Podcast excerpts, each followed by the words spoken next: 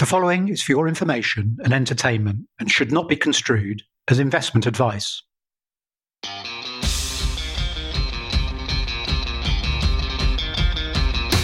On today's episode, I'm joined by private investor Mark Atkinson, and we talk to Miles Adcock, the CEO of defence electronics company Concurrent.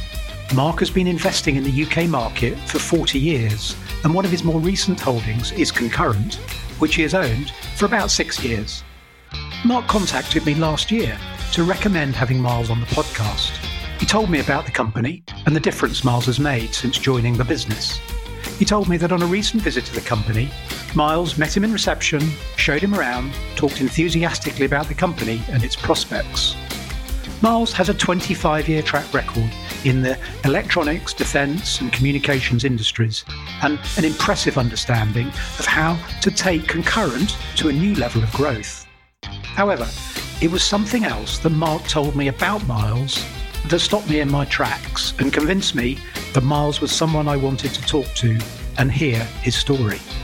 In this episode, Miles gives us a masterclass on industrial strategy, coping with supply constraints, managing change, and taking responsibility for the performance of a PLC. Then Miles goes on to talk about a particular obstacle he has had to cope with from a young age. In so doing, Miles offers us profound advice to anyone who might face similar challenges. I recommend you listen to the end of this episode. Please enjoy our conversation with Miles Adcock. You joined Concurrent Technologies, which was a business that's always had attractive features such as good margins, high returns, healthy levels of cash. However, it was never really, as I think you have said previously, seemed to grow particularly quickly and always seems to have been run pretty conservatively. And you've come in and sort of reset the business for growth. Did you have a clear vision of that, of what was necessary ahead of coming into the business, or has this become more apparent once you were in place? I had a clear sense of what I thought the opportunity could be clearly almost regardless of any due diligence that you do on a business before joining it. It's not until you really get in amongst it that that educated expectation actually becomes validated. I would say during my period in the business so far, the opportunity has exceeded even what I thought it would be. In terms of a vision, or certainly a strategy, the strategy we're embarking on at the moment became very clear really very quickly part of the characteristic of the business successfully run for 37, 36 years before I got there was that it had become a little bit, other people use the word stagnant or pedestrian. And part of that was perhaps struggling to make some key strategic decisions. So we made those quite quickly, and that revealed really the path that we thought we needed to take over the next two to three year period. So a long answer. I mean, sort of yes, but it's become validated and strengthened over time when we met last February, and I said to you that you're a man in a hurry, would you say that that is due to the particular set of circumstances that you inherited, or is that your default nature? Looking back at your CV, it's been one of transformation. And the follow up question would be Do you ever have to restrain your ambitions, not necessarily in the end goal, but the speed at which you want to move? The pace of change is a really important concept. For this business, I quite quickly determined that we didn't have the luxury of taking it easy in terms of change. We're called Concurrent Technologies, that's our name. That's quite a useful name because it helps me when I say that our job is to concurrently deliver products to the market in line with when our key supplier, in this case Intel, launches its products. And for some years, we've been launching our products maybe 18 months after Intel launched theirs. So that's not concurrent. That misses substantial market opportunity as competitors do launch their products. And if I look at the financial year 2021, around 80% of the orders placed on us were for what we call last time buy or end of life products. So that's a business running out of steam. So it actually became I prefer not to say burning platform. I like a burning beacon because it implies you're heading towards something rather than just jumping off something. But that gave us a real burning beacon because we didn't have a lot of time. Financial year 2022, by contrast, most of our purchase orders, maybe approaching 80% as well, were actually for what we characterize as new and current product. That's quite a substantial transformation in the nature of the work that we're winning between those two years. And it had to be done. It had to be done because the revenue in financial year 21, maybe a third of it was last time buy, i.e., it's never going to happen again. So we had to take very decisive action. That came with consequence. It's not comfortable changing a business that quickly, but we've got through most of the discomfort. And actually, the team, by and large, are finding it exhilarating and enjoyable now. How does this rank in terms of transformational projects that you've encountered? Oh, it's right up there. I've had the pleasure of working on some of the most intellectually challenging projects, programs, products, or systems in the UK. And I have been not surprised, but it's been educational to me to join a smaller business and find that it is just as challenging in its own way. It might be less complex, but we're transforming every dimension. In the last year, we recruited more than 50 people. Our headcount's about 125. A great many people don't know how this business works. There's no sense of here's how we do things around here in the DNA over many years because 40% of the people are brand new. And being in the public domain, I being being a PLC, I think this is the first time you've run a PLC. Does yeah. that make a difference? Is that a daunting prospect from your perspective? I've worked in PLCs and I've worked for an American listed corporate, and I love the environment of a PLC. But being the person singularly accountable internally and externally for the execution of the business, I actually find I'm trying not to say less stressful. I don't like the word stressful, but well, I will say that because it uh, means yeah. I can more authentically deliver sure. against what I yeah, consider yeah. to be my values and principles. Uh, so I, I find it a more relaxed, authentic, energizing, exhilarating experience. I see it as a totally good thing. Your chairman needs to be uh, working you harder, obviously. I didn't say it wasn't hard work. Our company has been driving along for the last few years, but perhaps with the handbrake slightly on. When new management arrives, you know, generally the existing workforce might be a little bit wary or suspicious of change. Most of us are quite fearful of change. I was just wondering what kind of feedback that you've had, or have you encountered resistance, or has it been quite liberating for your employees in that, you know, I would say that if I'm working for a company that's expanding, that's quite an exciting proposition rather than one that's looking to contract. Change is difficult. One thing we spent a bit of time on as a team was understanding the concept of the change curve. You know, even if change is positive, even if intellectually you understand this is a good thing, it can still be quite troubling at a visceral or physiological level. We were very upfront with ourselves that change was going to be tough. What I observe is in the first few weeks and months of my time with the business, we made a relatively small number of changes. One of the initial ones that had most impact was to move from very strict working hours to something with a lot more flexibility. That, that had a profound impact on the relationship between me and people in the business. Kim Garrod has joined you as the CFO, and you've previously worked together at uh, QinetiQ, and you've made several other senior appointments? Are any of these personnel people that you've worked with before and that you're aware of their relative skills and abilities? Yes, the leadership team is a mixture of people who've got good track record in concurrent technologies, you know, really deep understanding of what we do, what we have done, our markets and our technologies, and then more recent joiners. And Kim is an example, recent joiner. The recent joiners, in the majority of cases, are people I've worked with before you know, there's a risk that that can appear nepotistic. Actually, my view is this modest sized company with big ambitions, we need to attract the very best people that we can. And ahead of having that track record of success, you know, ahead of being well known as a dynamic, progressive, engaging, forward looking company like what we are becoming, but ahead of that being true, it's quite tough to encourage the world's best people to join at the top of the business. Therefore, our best way to secure the best possible talent was for me to reach out to people I had personal experience with and their enthusiasm for joining the journey was hopefully helped by their enthusiasm for also working with me as part of a team.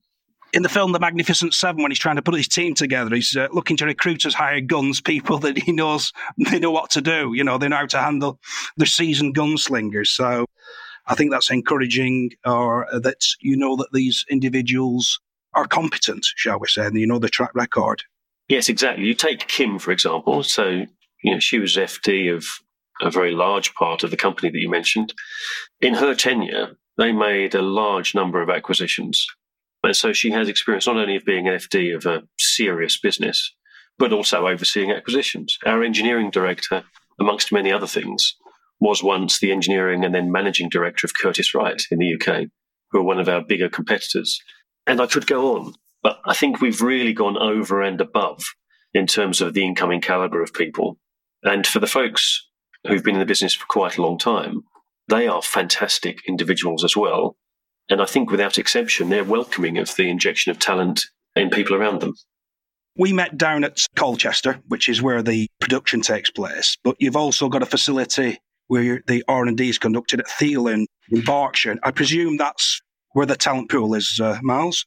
I believe you've been investing in that facility. Could you possibly just expand on that a bit for us? Yeah, we have. So historically, the business described itself as having a main facility and headquarters at Colchester, and through necessity, set up a little bit of a satellite office in Theale. And when you went there, it felt like a satellite office. There's very little encouragement to travel between the two locations. And I don't know about you, but I don't want to sit in a satellite office. Uh, that's tough. Whereas we really want to recruit the best. So we have now established a well invested in, really cutting edge, large facility in Theale. We can accommodate up to 50 people there, very well equipped. And certainly post COVID, yes, we're happy for people if their jobs are appropriate to do some time working at home. But actually, our facilities are collaborative. They need to have a buzz. They need to have energy. And therefore, they need to be places that people want to spend time. So I'm extremely proud of what we've achieved in Theale. One of the first hires I made was a people director, Vicky. And one of her first jobs, in addition to start hiring people, was she oversaw everything about this new facility because it's all about motivating and engaging people. And yes, we've done that. In the last six months, we've hired something like a dozen, maybe 15 people, and not just engineers, actually. So if it's going to feel not like a satellite, then it needs to be a location that anyone can work at. Additionally, we are hiring globally. We've made a number of hires now where the individuals are nowhere near any of our facilities, whether in the UK or the US. But if they're the right people and we can make it work, then we'll hire them. You mentioned earlier, Miles, that I mean, the very name of the company that you're now running is based around concurrently launching products based on Intel semiconductors. And now Intel remains a very large producer by volume, the largest. So I'm sure it's been a very successful relationship over the long haul for Concurrent. Are there any concerns around this relationship in recent years, you know, in terms of new products and new ways of doing things in semiconductors, as far as I see it? Other companies have come to surpass Intel in terms of innovation and the way they do things. Is this a potential risk for concurrence? How do you think about this? Any relationship which is dominant is both a great strength but also has some risk. Our whole business has been making Intel based single board computers. We're now well embarked on a strategy to also deliver systems. So, other cards that live alongside single board computers, which may or may not have any Intel content, a graphics, a GPU, for example, wouldn't necessarily have any Intel content at all. So whether ourselves or through partnership, we're now engaging in a wider set of capabilities, not just Intel-based single board computers. And then we're also developing capability to deliver systems, which are what these cards go into. Therefore, if heaven forbid in the future there was some fundamental inability for Intel to partner with us, which I think is unlikely, but clearly would be very high impact. If that happens in the future, we're better protected against it as we diversify the business. Nonetheless, Intel dominates as a supplier to us right now and for the foreseeable future. Actually, for the majority of our customers, their intended use much better aligns with Intel than anybody else. You're not getting customers pushing back to you no. saying, Can we have the latest whizzy chip from NVIDIA or whoever? No, because for them, it's all about track record, assuredness. Intel focus on their federal relationship. And in fact, in current circumstances, they're focusing on it more because getting quite a lot of funding from, from yeah. that relationship too. Well, that's right. And they're building foundries in the United States. In an environment where consumers are spending less, then government spend matters more and more. We have developed an ARM based product. Okay. Our position, navigation, and timing card utilizes an ARM chip. So we're starting to learn that. But the use case for a very low size, weight, and power chip is very different to the use case for maximum processing capability, which is often what our customers want. The company have a physical presence in the two largest economies in the world, the US and China. I was just wondering if you could tell us a little bit about the profile of those two offices that we've got. And I understand that in the US, it's quite an exciting time because we are looking to transform across to some form of production. Yes. There are two very, very different cases. I'll do the US first. So the US represents about 40% of our revenue. It's the single largest market that we have. It's also the single largest opportunity for growth. So despite merely having a very competent sales and support engineering presence in the US, it dominates our order intake as a region. Therefore, if we can be more fully present in the United States, if we can lean into being truly a US business as well as a UK business, it's clear to me that we'll grow that business. We've made some very important hires in the US, and they're opening the doors to some significant new opportunities. America, more than any other region, likes to be forward leaning in technology. Companies like ours will often sell products in the US, maybe even years before they're taken up elsewhere in the world. So it's the leading market without doubt. We've qualified a partner to be able to manufacture our product. So we're now capable of marketing assembled in the United States product, which really matters. There's quite a high requirement in federal government to buy America. And the larger the program, the more likely that is to be a stipulation. So if we want to access larger contracts, then it's important that we're more authentically based in the US. We are acquisitive in nature.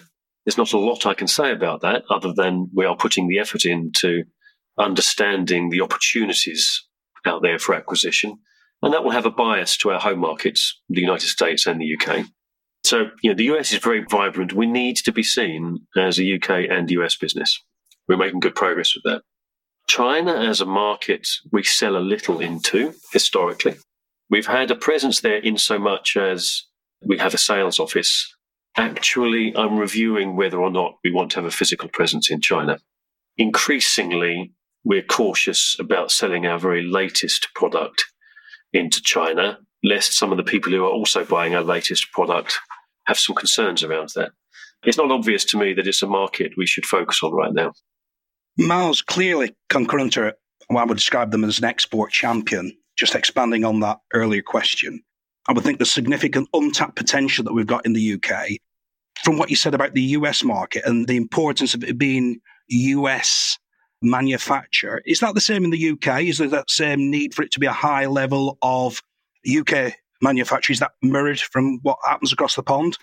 No, it's not quite the same. So, US government tends to be far more assertive on issues such as US made or things they call small business set aside or positively discriminating against minority group companies.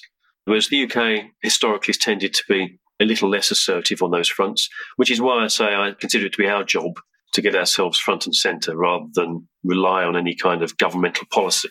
But nonetheless, you're absolutely right in that there is, in general, a trend towards prioritising national businesses and national content, particularly in defence programs. We've talked quite a bit about defence, which is by far the company's largest sector, accounting for about 70% of sales. As we're looking to grow the business, do you foresee that this will be the main area to target, or do you think that will come more from other sectors that the company addresses? Defence is our biggest area. My view is the biggest opportunity for growth is in the area that you already understand best and is already biggest for you if you're a small player in a large market. So my anticipation is that the defence sector for us will grow quite substantially. It's also a community that tends to establish standards and ways of working that can be quite attractive. So, a lot of our products, for example, are what are called SOSA aligned, Sensors Open Systems Architecture, which is an architecture defined collaboratively with a number of companies and organizations in North America. And that enables a large number of businesses like us to participate in bidding for and delivering product into programs that conform to that kind of standard. Therefore, that represents quite a big opportunity for us. It's less likely that you'll find other market sectors defining those sorts of standards in quite the same way. So, defense is already big for us, and I think it's our biggest opportunity. It also presents those sort of architectural environments in which a modest sized company like us can participate on a relatively equal footing with very large competitors. That said, there are some really big opportunities outside of defense, and we will be looking at those as well. It's not a pivot away from defense, absolutely not. But alongside growing our defense interests, the comms market is still huge. Last year, we secured a $2.3 million order into the medical market in the United States that should be a repeat purchase order for the next seven to 10 years. So that's a major part of this business now in medical. So a long answer, Mark, but defense mm. for now is our priority. Yeah. But we do need to understand some of those other key markets and how we're growing them. I can see the wisdom in sticking to your knitting, really. So we've talked about geography and we've talked about sectors, but you've also transitioning the business from being a pure card provider component supplier, if you like, to a systems supplier. My question here is whether you risk competing against your customers, because presumably, if I'm a systems manufacturer buying your components, I don't want to see you turning up at the next pitch for a new systems product for one of my customers. So, are there risks inherent in this strategy? And I guess the other question here is, which I think we'll come on to when talking about the financial dynamics of the business, is does it impact the working capital requirements in the business? If you go about it in the wrong way, then yes, there are risks. Actually, most people in our market exist in that co competitive environment where on different days they're each other's customers, suppliers, or partners. The key for me is how do you go about it? Setting up a high integrity series of relationships where the people you work for or have in your supply chain understand how you work together and are not surprised or disappointed by you as a business is what is key. So yes, it needs navigating well, but I think if you do it with integrity, if you're clear, then there's a perfectly reasonable way forward. It simply puts us on the same footing as most other companies in our marketplace.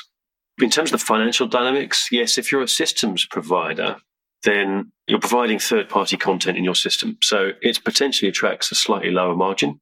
That said, if you're providing custom systems, then you will often be paid as you work through that project. So the cash profile can be quite different for a system. And we will report, externally report our systems business separately from our board business so that everyone can see exactly how it's performing.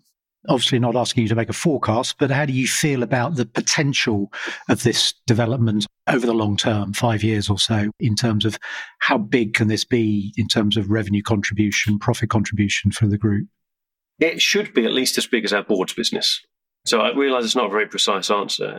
No. Our board's business should be substantially bigger than it is and can be, and a systems business should be broadly a similar size. I'd like to be more precise about it, but we're on that journey of understanding exactly what the opportunity is. We've talked about growing the business by means of organically, you've also alluded to the M&A and Kim's got experience. I just wonder what experiences across the wider team in M&A and can you touch on where it might occur geographically? Geographically, it will be in our home markets, which I've said are the United Kingdom the United States. And, you know, we haven't talked about Europe. Europe is huge for us, actually. If you take the whole of Europe, it's a similar size to the US. However, it's not a home market. We project into Europe from the UK and we sell via distributors by and large. So the UK and the US are our focus for this point in time.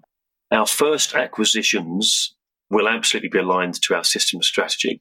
So they will either enable us to secure content in the system, whether that's cards that sit alongside our cards or other capabilities in a system, or indeed a systems integrator.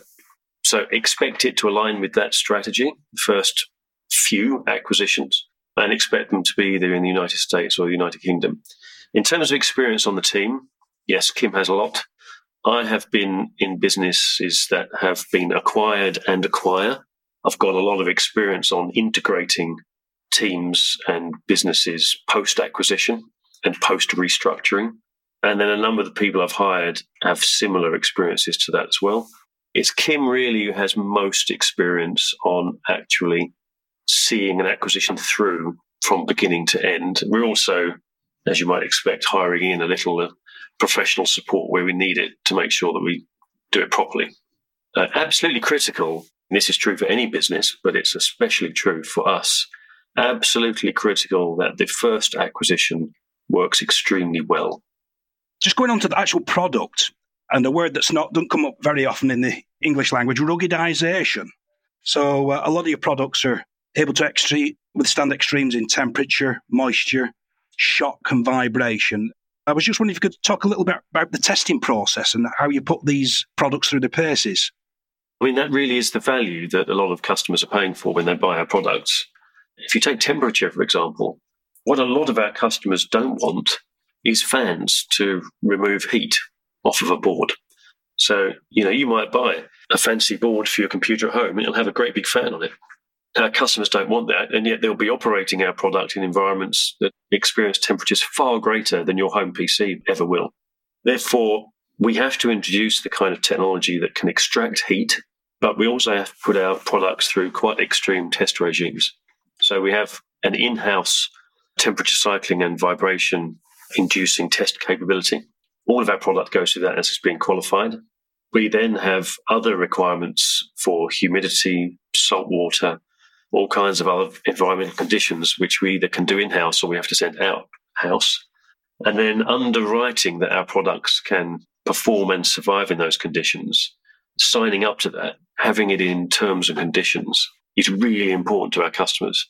And we have very, very few returns based on product failing in extreme environmental conditions. So I'm a total layman on this kind of product. And I'm just wondering about the evolution of embedded computer products. Where are we? And is there no end to it? You've set a target of doubling the number of products that come to market, I think from four to eight. Is that easy to do? Or do you have people in the R&D team scratching their heads with, you know, what can we come up with next? And what are the drivers for product development? Is it size, speed, durability? For the foreseeable, there's no end to it. The general rule that technology doubles every 18 months or so has held for decades. There's no sign that's going to change anytime soon. And indeed, with the advent of artificial intelligence, quantum technology, etc., we should expect some substantial steps up. It's just a fact that in the front edge markets of yes, defense, but if you think medical, if you think comms, then humanity is always striving to have the very, very best capability. So I don't think there's any short term end to it. There are big shifts that make a big difference to what is required. So, for example, for many years in defense technology, the belief was that you wanted to do as little computing as possible in the frontline vehicle, let's say, and it would send data back. Or it might be true in space, you know, do as little processing as possible on the satellite and send it back to ground. In both of those environments, in defense, it's now do as much computing as possible, as near to the edge of where the action is. Do your computing there. One, because it's more timely, it's more rapid. But two, you don't have any kind of cybersecurity comms threat as you try to send information back. Therefore, defense now typically wants vast amounts of processing right at the edge, which is a big change in recent years. And similarly in space, you know, satellites, we're not big in space yet, but it's an example to your question. Satellites are collecting colossal amounts of information. If they're imaging satellites, for example, which I have a little bit of a background in, it's just too expensive in power and heat to send all of that data back to Earth. Therefore, the satellite has to do a lot of processing. These policy changes around technology drive the requirement quite often for companies like us. I did notice this morning the Intel CEO saying from Davos that he didn't think the semiconductor shortage is behind us yet, What's your take on it? And I guess the other issue is in terms of for a business such as yours, using your balance sheet to stock your inventories of these sometimes short products, we're all assuming that process will unwind at some stage, but we're not quite sure when. So I think in terms of the returns we see, the type of business you're running, that's quite a critical issue. Yeah, it is. Last year was tough. What we experienced last year was very roughly an increase in our lead time to our customers from about 12 weeks to maybe 40 weeks. And so the impact of that is clearly it adds another 20, 30 weeks to our ability to ship, invoice, and get cash back in the door. Now we've lived through that. That has happened past tense. Yeah. We're now delivering product that were orders that were placed, say, 40 weeks ago. You know, averaging everything out in general terms, if the supply chain gets no better, then we've lived through the worst of the revenue deferment and the cash deferment. So good. However, that's a very general term. There will remain specific issues. We can have all of the items for a board bar one. And if we don't have that one, we can't make the board. So those issues are amongst us still and will persist. I agree that we're not out the woods yet. However, in general, it is right now today, I'm tapping wood. In general, it is much better. A lot of suppliers are making their products much more readily available in a shorter period of time. So it is my hope, possibly expectation, that we're past the worst of it. And my point just now, we've lived through the, I think, the worst experience, which is that deferment of revenue.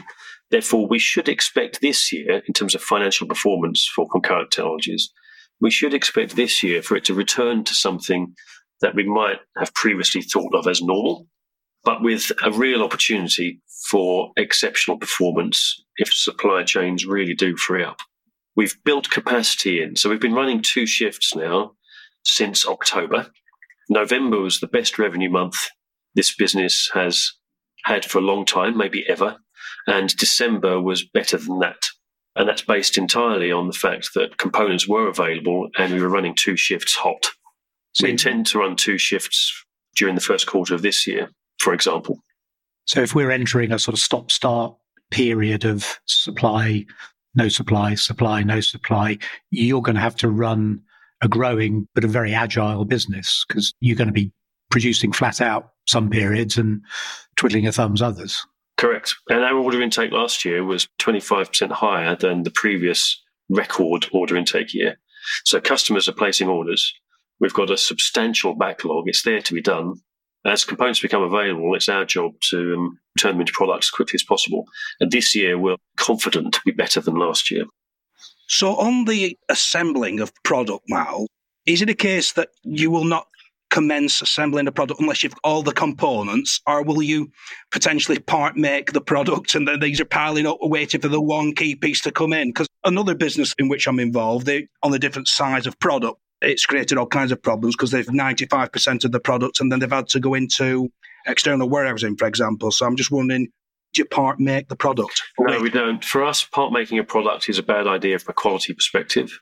But also, if we part make a product and then we're surprised when one supplier lets us down, but another one delights us, we don't want to think, ah, we wish we'd used those components on a different board. so, no, we wait until we've got everything we need. What's characterizing the business at the moment is replanning. We're replanning the factory all the time, and it's because the mix of parts that become available is never quite as you expect. And if the mix isn't quite what you expect, then our job is to replan so that we make what can be made rather than wait until we can make what we had previously planned to make. When we met last year, you kindly gave me a tour of the Colchester facility, and then we had a meeting in the boardroom. That was a big help in me understanding this business that is a little bit outside of my circle of competence. I found that you asked me as many questions as I asked you, and you were asking me things like, you know, what's important to you as a shareholder?